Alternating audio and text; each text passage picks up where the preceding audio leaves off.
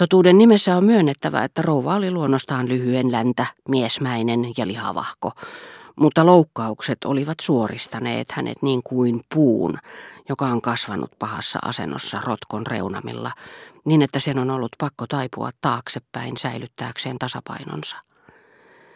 Kestääkseen sen, ettei ollut aivan muiden germaanttien tasolla, hän oli tottunut toistelemaan hiljaisessa mielessään, että pelkkä ylpeys ja periaatteiden lahjomattomuus estivät häntä tapaamasta näitä useammin, niin että tämä ajatus oli lopulta ryhdistänyt hänen vartalonsa ja puhaltanut häneen jonkinmoista arvovaltaa, joka porvarisnaisten silmissä kävi hyvän syntyperän merkistä ja sytytti joskus samean halun kerhon vakituisten herrojen väsyneisiin silmiin.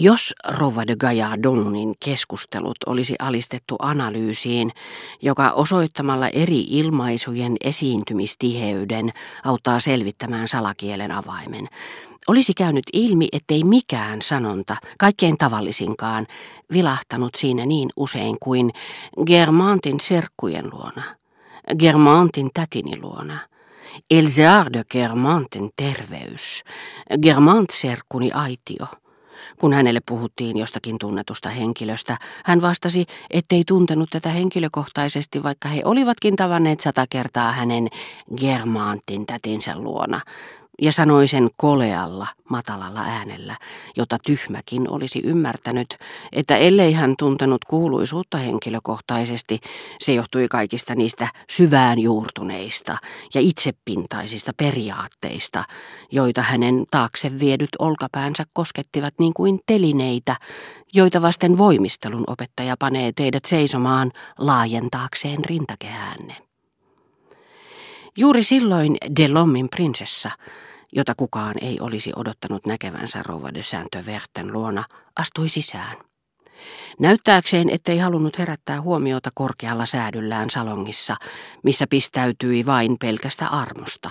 Hän oli jo tullessaan pusertanut yhteen olkapäitään, silloinkin kun ei joutunut raivaamaan tietään katsojajoukossa tai antamaan jollekulle tilaa, Pysytteli tahallaan taka-alalla, niin kuin kuningas, joka jonottaa teatterin oven takana ennen kuin virkailijoille on ilmoitettu asiasta.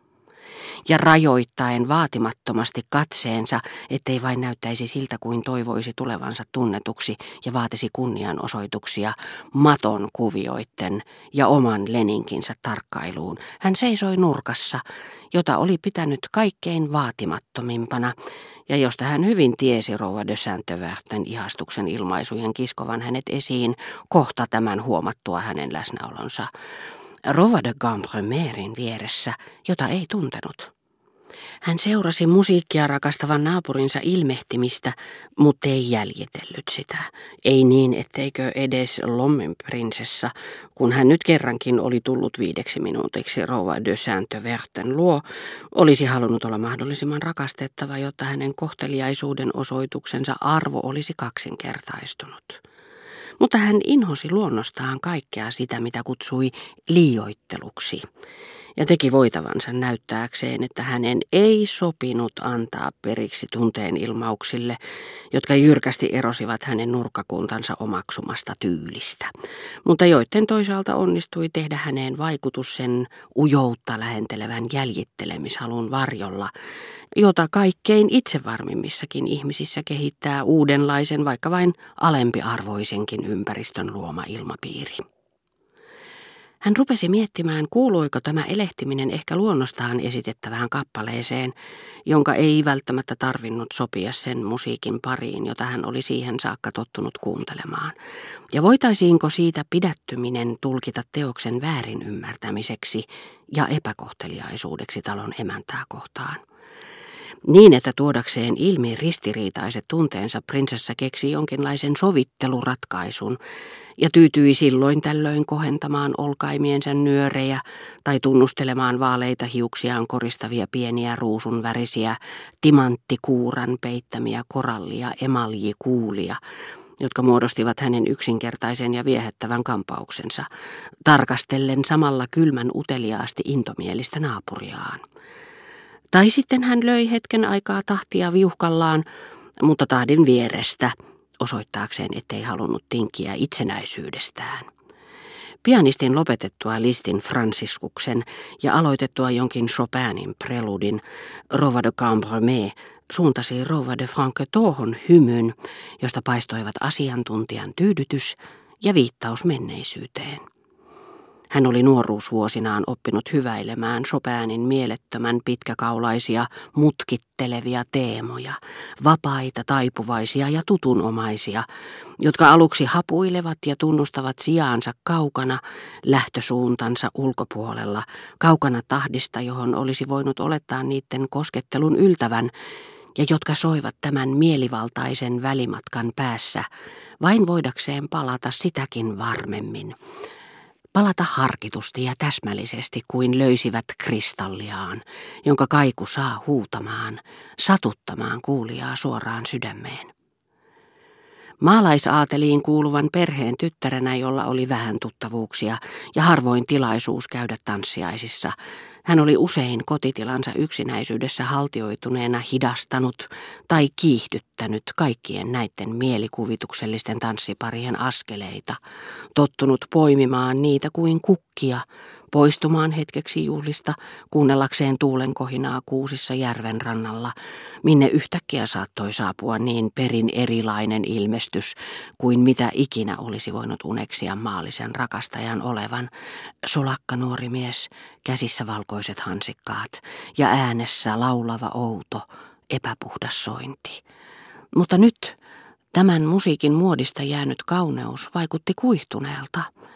Jo muutama vuosi sitten se oli lakannut kiinnostamasta asiantuntijoita ja menettänyt samalla maineensa ja vetovoimansa niin, että nekin, joilla oli huono maku, tunsivat sitä kuunnellessaan vain keskinkertaista ja salattua mielihyvää. Rova de Campremer vilkaisi nopeasti taakseen. Hän tiesi, että hänen nuori miniänsä, joka suuresti kunnioitti sukuaan, paitsi mitä kaikkiin henkisiin harrastuksiin tulee, joista hänellä kreikan taitoisena ja sointuopin tuntijana oli tavallista loistavammat tiedot, halveksi Chopinin musiikkia ja kärsi kuunnellessaan sitä soitettavan. Mutta loitolla tämän Wagneriaanin valvonnasta, joka seurusteli kauempana toisten ikäistensä ryhmässä, Rova de Cambremer antautui kokonaan herkullisille vaikutelmilleen. Delommin prinsessa teki samoin. Hän ei ollut luonnostaan musikaalisesti lahjakas, mutta oli käynyt 15 vuotta sitten tunneilla, joita muuan Faubourg Saint-Germainin pianonsoiton opettaja, nerokas nainen, oli köyhdyttyään vanhoilla päivillään 70 vuoden ikäisenä ruvennut antamaan entisten oppilaittensa lapsille ja lastenlapsille. Nyt hän oli jo kuollut, mutta hänen menetelmänsä ja kosketuksen kaunis kaiku syntyivät joskus uudelleen hänen oppilaittensa sormissa, niittenkin, joista oli muissa suhteissa tullut keskinkertaisia ihmisiä, jotka käänsivät selkänsä musiikille, eivätkä juuri koskaan avanneet pianoaan. Näin ollen Rova de Lom saattoikin pudistella päätään asiantuntijan oikeudella, täysin tietoisena siitä, miten ansiokkaasti pianisti pystyi soittamaan preludin, jonka hän osasi ulkoa.